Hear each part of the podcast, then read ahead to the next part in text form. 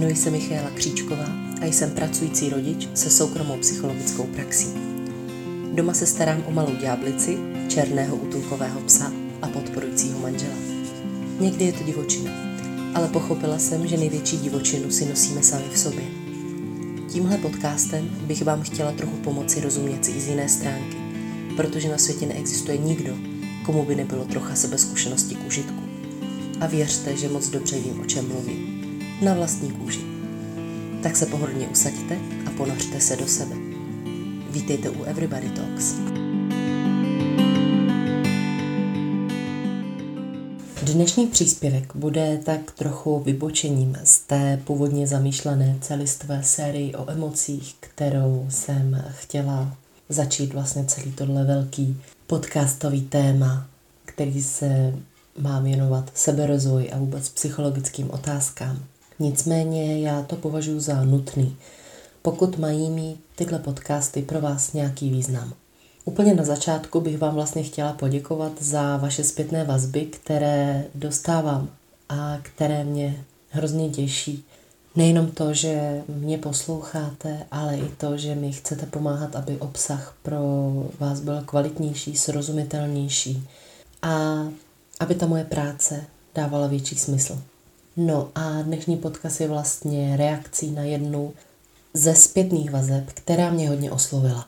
Věnovala se vlastně tomu, že je škoda, že tyhle podcasty se nedají poslouchat jako klasický podcast, který si pustíte třeba při vaření. Ale jsou to vlastně témata, která vyžadují vaší pozornost, soustředění, nějaký speciální čas, který bych si na ně měla vytvořit, abych je mohla poslouchat. A co si budeme povídat?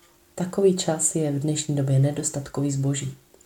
No a právě proto nahrávám tenhle podcast, kde bych se tomuhle tématu chtěla víc věnovat. Protože i já znám uspěchanou dobu a opravdu bych lhala, kdybych řekla, že mi všechno vždycky vychází a všechno vždycky zvládám časově.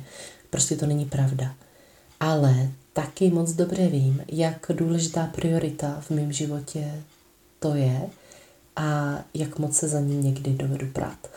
No a to je vlastně i první rada, nebo první tip, jak s těmahle podcastama pracovat. Protože jo, můžete si je poslouchat, kdy chcete a kde chcete, ale opravdu mají asi nejlepší potenciál v tom vám předat informace, když se na ně můžete soustředit. Ale neznamená to, že by vám žádné informace nemohly předat i ve chvíli, kdy je posloucháte třeba, když jedete na kole, nebo když běžíte do práce a Nevím vlastně, jaký jsou všechny situace, ve kterých vy posloucháte podcasty.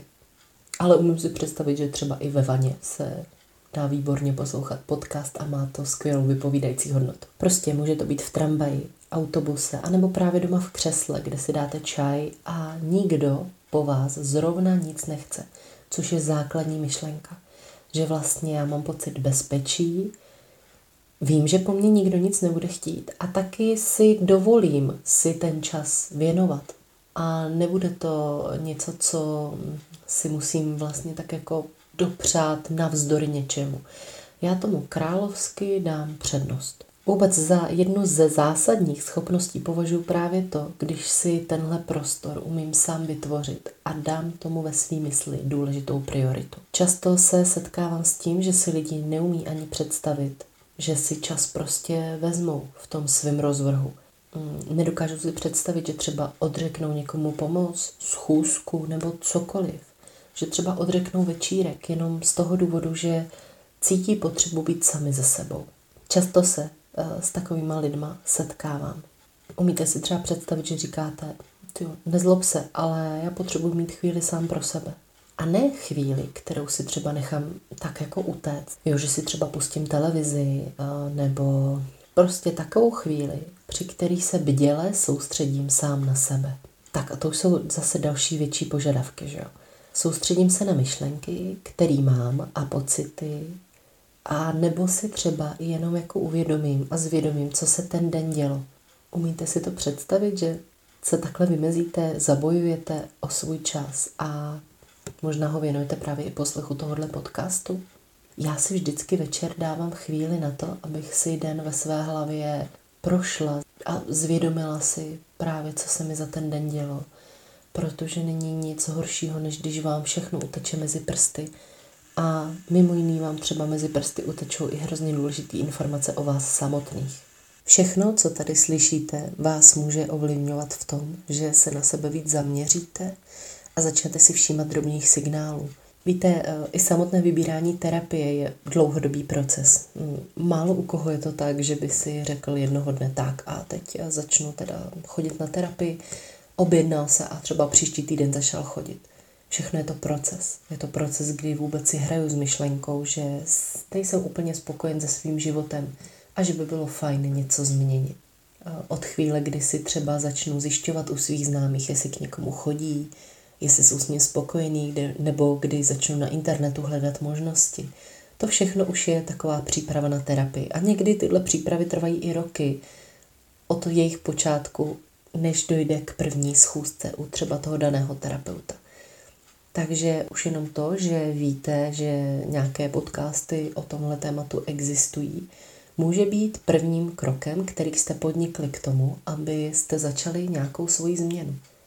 To je docela fajn zjištění, ne? Že už pracujete na změně. Samozřejmě doufám, že tyhle podcasty pro vás můžou být dobrým průvodcem, ale taky se někdy může stát, že k ním cítíte odpor nebo strach a může být pro vás ohrožující to, co by vám mohli říkat, protože třeba víte, že máte někde příliš silné bariéry. A v takových chvílích je dobré asi pouvažovat na tom, jestli by mi na této cestě nemohl být průvodcem někdo jiný. To je jen taková myšlenka pro vás. Vraťme se ovšem zase k podcastům. Pro mě uh, tyhle podcasty, a nejenom tyhle podcasty, ale vůbec jakákoliv cesta za sebepoznáním je pro statečný lidi, protože je to asi jedna z nejtěžších cest, který znám a který jsem kdy podnikla s nejlepším výsledkem. Ten benefit je, je neskutečný. Vlastně ani nevím, jak moc jde popsat, ale ta cesta není vystlaná růžovýma plátkama. Není snadný přemýšlet o svém vnitřním světě a najednou začít věci měnit a dělat jinak. Není snadný vystoupit z nevědomosti a opustit naší komfortní zónu, ve které nám bylo dobře.